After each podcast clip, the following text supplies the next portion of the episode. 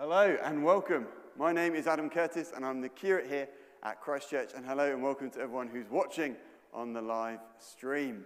As we come to God's word, let us start with prayer. Dearest God, Heavenly Father, we thank you that you do not leave us stumbling in the dark, but you speak to us. And we thank you that your word is a light unto our feet and a lamp unto our path. Draw us this day, Father God. T- speak to us this day. Show us the way to go. And may our hearts and our minds be humble and be willing to listen. In the name of Jesus, Amen. If you do uh, have, have a Bible in front of you, then do please keep it open. Uh, Hebrews chapter 1, verses 1 to 4. We live in a time of many voices. There seems to be so many voices in our world which are trying to capture our attention. There seems to be so many voices in our world which are claiming to have the authority over our lives. We live in a world, a time of many voices. And there's different religious voices as well. It's not just like there's just the, the Christian voice. We no longer live in, in that world. There's, there's also the Islamic voice as a claim that, that we should be listening to Muhammad as this authority figure.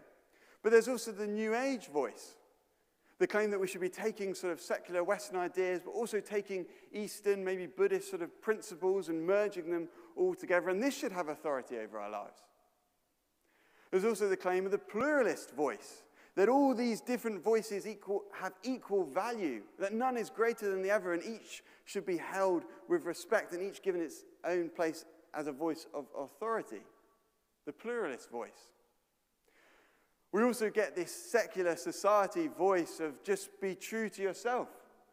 We hear it, we read it in our magazines, we hear it in our songs, we see it in, our, in the films and the movies that we watch. Be true to yourself, be true to yourself, be true to yourself. We live in a world in a time of many voices of many claims of authority upon our lives. So, in this time and in this moment, who should we listen to? Which voice should, we, should captivate us? And, like, it can be overwhelming when we're surrounded by all these different authority sort of figures and authority voices. And, and I feel that. Sometimes I'm just, oh, I just want to go along with what majority of my friends think. I just want to go along with what my, our culture thinks. I just want to go along with what's popular. I want to just, oh, I just want to go along with that voice because I think that would be easier. And it feels like overwhelming just having to choose oh, which, which voice are we actually going to listen to? Which authority are we going to bow down to? So, in this moment, in our time, in this world of many voices, well, what does God have to say to us? As we're feeling overwhelmed by the options and the choices, what is God's word? Well, today we're starting a series in um, the book of Hebrews. And um, Hebrews, well, this is a letter written to an early church. So, this early church have um, they've heard the news about who Jesus Christ is. They've come to believe in Jesus Christ. And just to give a little bit of context, if you've got a Bible either on your phones or right in front of you, turn to Hebrews 10. Hebrews 10, verse 32. Hebrews 10, verse 32. So, a little bit of context about this church. Hebrews 10 from verse 32. Remember those earlier days after you had received the light when you endured in a great conflict full of suffering. Sometimes you were publicly exposed to insult and persecution. At other times, you stood side by side with those who were, tre- who were so treated. You suffered along with those in prison and joyfully accepted the confiscation of your property because you knew that you yourselves had a better and lasting possession. So do not throw away your confidence, it will be richly rewarded. You need to persevere so that when you have done the will of God, you will receive what has been promised. So, this, um, this early church, they've heard about Jesus Christ, they believed in Jesus Christ, and, and they've gone well. They've got an impressive start. They've started the race well.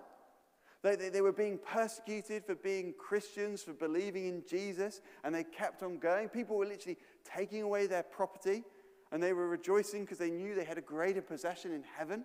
So they, they've started really, really well. However, as we, we saw there in the last few verses, there is a danger. This early church, which has started the race so well, is facing a danger about them throwing away their confidence. And actually, this language comes up in Hebrews again and again. You've started well, but don't throw away your confidence. Don't, don't throw away what you've come to believe in. And we hear about this danger, don't throw away your confidence, and we're told then in verse 36 about this warning. They're given a warning. You've got to persevere. It's not just about starting the race, you've got to now finish the race. You've got to make it to the finish line. You've got to persevere. And this makes us ask the question okay, so this church is doing well, but there's this warning that they could throw away their confidence, and they've been told they've got to persevere, and we see that throughout the letter. Well, what's going on here? What's going on in this early church? What could possibly take them away, stop them persevering, stop them holding on to their, to their confidence? Now, we're not precisely told, but I think from reading through Hebrews, I think it's an educated guess to say, and I think that probably for this early church, there were some Jewish sort of like leaders or thinkers um, who were sort of coming among this early Christian church. And obviously, the Christian church is, grew out of Judaism. The two are forever married. But there were some Jewish leaders coming in amongst them who were sort of telling this early Christian church, like, do you know how good like Judaism is and how it was? Do you, like, do you remember the high priests? How good they are? Do you remember the temple? How good that is? Do you remember the prophets? How good that is? And this early church seems to be confused, seems to be like uh, willing to follow this alternative voice of, of authority and willing to go down that route. And so the author is sort of writing to them to warn them of this great danger. So then this makes us ask the question okay, this is the context, this early church which was doing well but has got this danger. Well, how? How is this letter going to help? How is this letter going to help? How is this letter going to help this church keep its confidence? How is this letter going to help this church persevere? And what's fascinating is when you start looking at the letter, well, there's no greetings. it's common in, well, in not just biblical letters, in normal letters, you start with a greeting, you introduce yourself. How does, how does Hebrews start? Does it start with a greeting? Does it start with peace? Peace to you? No, it just gets straight to the point. Chapter 1, verse 1. In the past, God spoke to our ancestors through the prophets at many times and in various ways. But in these last days, he has sto- spoken to us by his Son. So, in these early verses, we're starting to see like the logic is starting to be displayed. Okay, in, in the past, God spoke to your ancestors by the prophets, the line of logic. And then we see it repeated in the next few phases, but this time the line of logic's the same, but what's occurring has, has changed.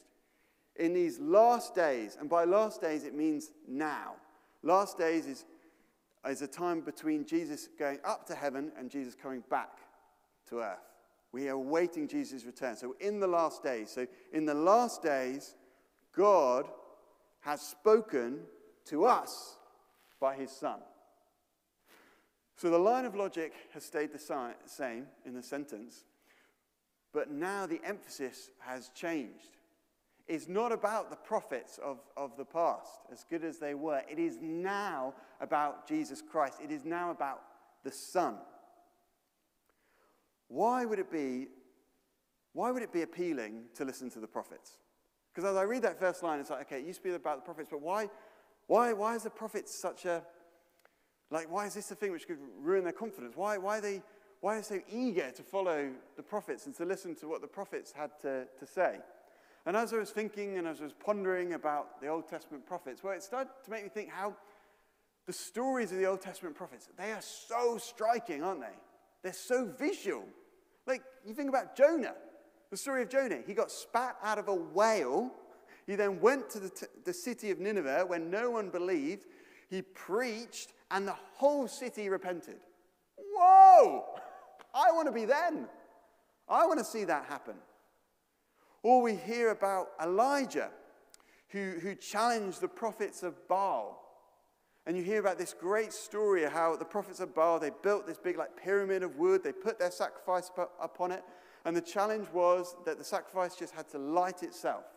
And hundreds of prophets of Baal were like dancing and screaming and, and calling up to, to, their, to their God, being like, light this, light this pyramid of wood, and, and nothing happened. And then Elijah, he builds his pyramid, he's by himself, he covers it in water, he says a simple prayer, and it in flames.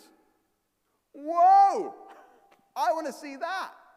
It's so impressive. It's so visual. Whoa, if I was, if I was alive during that time, my, my faith would just be through the roof. I'd be able to stand any storm. Whoa, that time is so impressive. And I think, I think this is why there is this allure of listening to the prophets, because that time is a very impressive time. But that isn't the world they lived in, and it's not the world we live in. Now, got to say it clearly Hebrews is not undermining the Old Testament prophets. They were still God's messengers. But Hebrews is saying that something better has occurred. That we have a better messenger and a better message. So, why is the Son better? Because in these last days, God has spoken to us by his Son. Why is it better that we've got the Son? And I've got seven reasons for why it's better that we've got the Son. Reason number one He is the heir of all things. Jesus Christ is the heir of all things. I have um, a very good friend who comes from a very, very old family.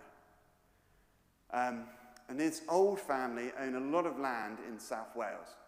And right in the middle of all this land is a castle. Um, and it's very impressive. Now, my friend is the middle son of three. And so he's getting none of it. The, all this land and this castle are all going to his older brother because his older brother is the heir. His older brother is the heir. Well, Jesus, he isn't just the older brother of three, Jesus is the only son Jesus isn't just the heir of some impressive castle and loads and loads of land. Jesus is the heir of all things. He has ownership over all things. He is the heir of all things. That is why he is better. Reason number two why Jesus is better through him, everything was created. These, these pews we're currently sat on, the lungs which give us air so we can live, the heart which beats within us, pumping blood around our bodies. Jesus created it all. All things were created through him. The third reason why Jesus is better he is the radiance of God's glory. He is the radiance of God's glory. Now, when the Bible talks about the glory of God, the glory of God is always married together with the presence of God. If you remember in Exodus, you have that incredible story of the people of God being saved from slavery in Egypt and they're brought out through the Red Sea to the mountain. Moses then is told by God how to build a, a tent of meeting so that the living God of all creation can come and meet with his people. Moses builds this tent, and the, the cloud of God's glory descends upon it at the end of Exodus. God's glory is always married with his presence. So when we say that Jesus is the radiance of God's glory, we're saying Jesus is the radiance of God's presence. And he pushes that, that glory out. Jesus sort of acts like, like a mirror. So you have God the Father, Jesus Christ, and the mirror reflects pushing it further out so that more can see and more can know. Jesus is better because he is the radiance of God's glory. Fourthly, Jesus is better because he, he is the exact representation of God's being. Jesus is not a cheap knockoff. He is not a disappointing replacement. When we look at Jesus Christ, when we see him, we're seeing God. He is the exact representation of his being. Fifthly, Jesus sustains all things. We think that creation is just keeps on going. We think that the world is going to keep on spinning. It doesn't have to. The world doesn't have to keep on spinning. Creation doesn't have to keep on going. We do not have to keep on breathing. We breathe, the world spins, creation goes because Jesus Christ, in his powerful word, enables it to occur, sustains everything that we see, everything that we know, everything that we comprehend. He sustains today and tomorrow and every day that will ever come. Jesus sustains all things. That is why he is better. Sixthly, he has saved us once for all. Jesus Christ has saved us once for all. Look down with me at verse 3. And halfway through verse 3, you've got a second sentence. After he, Jesus, after Jesus had provided purification for sins, he sat down at the right hand of the majesty in heaven. After he provided the purification for sin. So, purification for sin. So, if, if our sin is our rebellion, everything which makes us dirty, everything which keeps us away from Jesus Christ, that, that gap, that chasm which Tom was talking about earlier, it's our sin which keeps us that distant from, from God. Jesus Christ has purified our sin. He is, he's washed us. He is that cross. He died on the cross, which creates that bridge so that we who are sinful can now be at one with our Creator and our Maker and the lover of our souls. So Jesus purifies us. He purifies us of our, of our sin. Now, this language of purification, it is Old Testament language. Because back in the Old Testament, you had a high priest who would make a yearly sacrifice to God for the sins of the people, and this sacrifice to God that would sort of wash them for that year. But then the next year, the high priest would have to go again and then the next year, and then the next year, and then the next year, and then the next year. His job was never done. He was never finished because the people kept on sinning and his sacrifice wasn't complete. Jesus sits down. When, when it says that Jesus purified his people of their sins and then he sits down, it means he is finished. He is ascended into glory in heaven. He is sat and he doesn't have to get up again. The high priests have to get up again. Oh, another sacrifice. Oh, another year. Oh, another sacrifice. Oh, the people have sinned again. Does Jesus have to do that? No, he sat down. Jesus has sat down. He's not going to have to get up again. He doesn't have to do it again. His work is complete. His work is final. His work is finished. When Jesus says it is finished, it is finished. And there is no doubt. Reason number seven Jesus is superior to the angels. Now, when I first read this in, in, in verse 4, I'm like, it seems a bit odd. Why, why mention angels? Why do we need to know that Jesus is superior to the angels? And as we keep on like reading through the next verses and then pondering about it, I realize it's because angels are, are messengers of God as a prophet. So these, these, these verses are all about the prophets, why Jesus is better. Well, angels are messengers of God.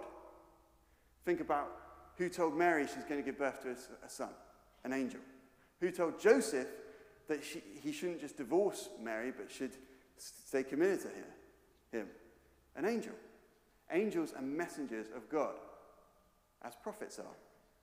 And here we are told that Jesus is superior. He is superior to every angel, he is superior to every other messenger. He is a superior messenger and he has a superior message. Reason seven, he is superior to the angels. Whew. Okay, that's a run through from verses 1 to 4. There's a lot more meat there we could probably delve into. Why has God given us this? Why here in the 21st century in Sidcup? Why do we need to know this? Why has God spoken to us this word? He said, This church needs to hear this. Why do we need to know this? Jesus is saying to us today, listen to me. Jesus is saying to us today, listen to me. The Beginner's Bible, the very first Easter, this is a perfectly adequate description of Easter, which I'm perfectly happy to give to my nieces. It's nothing compared to the actual Bible. The Bible is deeper, the Bible is richer, the Bible is fuller. This is the prophet. this is the Son. It's deeper and it's richer and it's fuller. Listen to him. When Jesus speaks, he speaks with one who has authority. Authority is wrapped up in his nature because he is the Son of God. That little child who is struggling with their shoelace, they need, they need someone who knows what to do. So their parent comes in and helps them tie it. That authority is wrapped up in their nature because their parent has lived this life this child hasn't lived and knows what to do. Jesus has authority. So we should listen to him. We live in a world, in a time which is full of many, many voices. There are many competing authority claims upon us. Now, back then, in the time of this early church in Hebrews, well, back then the, the voices which they were tempted to listen to were the ones who wanted to say, no, no, no, the Jewish way was better. Go back to the Jewish way, go back to the prophets. Now, that, I don't think for many of us today, that's what we're being tempted by. But we are being tempted by other voices to listen to alternative sources of authority. But the voice of Jesus is always better. So listen to him. That is Islamic voice which tells us that Muhammad is the final prophet and he is the one who we should be listened to above all. Well, in Jesus, we have the radiance of God's glory and the exact representation of his being. He's better. We're being told again and again listen to that pluralistic voice. Every voice has equal authority, none is better than the other. Well, in Jesus, we have the heir of all things, the one who's superior to all other messengers. Jesus' voice is better.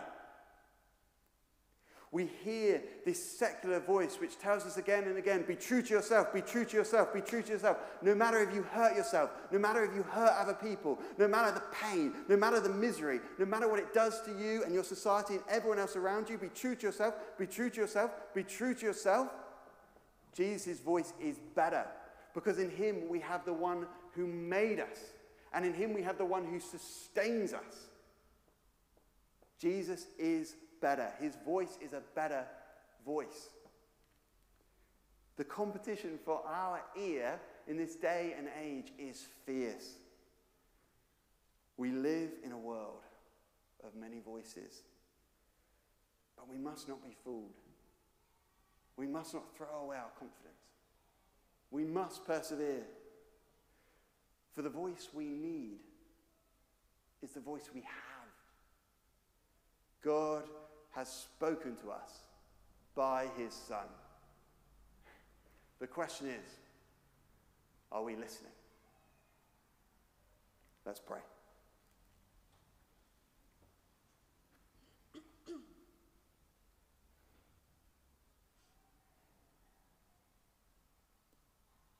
Dearest God, King of kings, Lord of lords, we thank you that you speak to us by your Son. We thank you that his voice is the better voice. Please, Father God, in our different lives, in our different moments, in our different situations, with our different knowledge of, of who you are, will you please speak powerfully to us so that we may be humble and may be willing to listen to everything that Jesus has to say. We ask this in his most precious name. Amen.